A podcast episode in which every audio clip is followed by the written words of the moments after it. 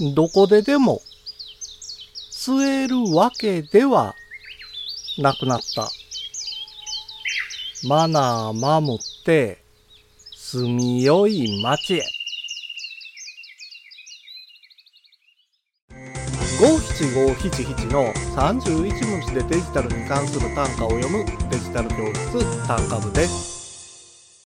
健康を害する代表的なものとして挙げられるのがタバコです。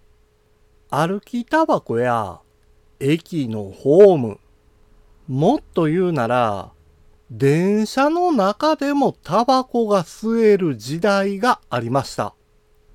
電車内の座席に灰皿が設置されてるなんて、今から考えると信じられないでしょうね。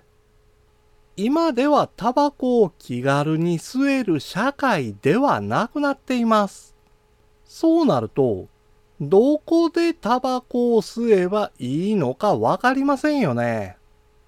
アプリの喫煙所情報共有マップくんを使えば、簡単にタバコを吸える喫煙所を探すことができます。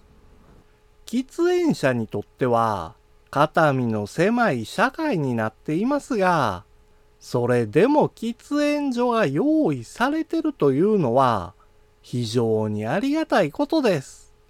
好き勝手にタバコを吸うのではなく、マナーを守って、タバコを楽しみましょう。今回の短歌は、画像付きでインスタグラムやツイッターにも投稿しています。また、デジタル教室では、アプリやパソコンの使い方などの情報を、ウェブサイトや YouTube、ポッドキャストで配信していますので、概要欄からアクセスしてみてください。デジタル教室、単価部でした。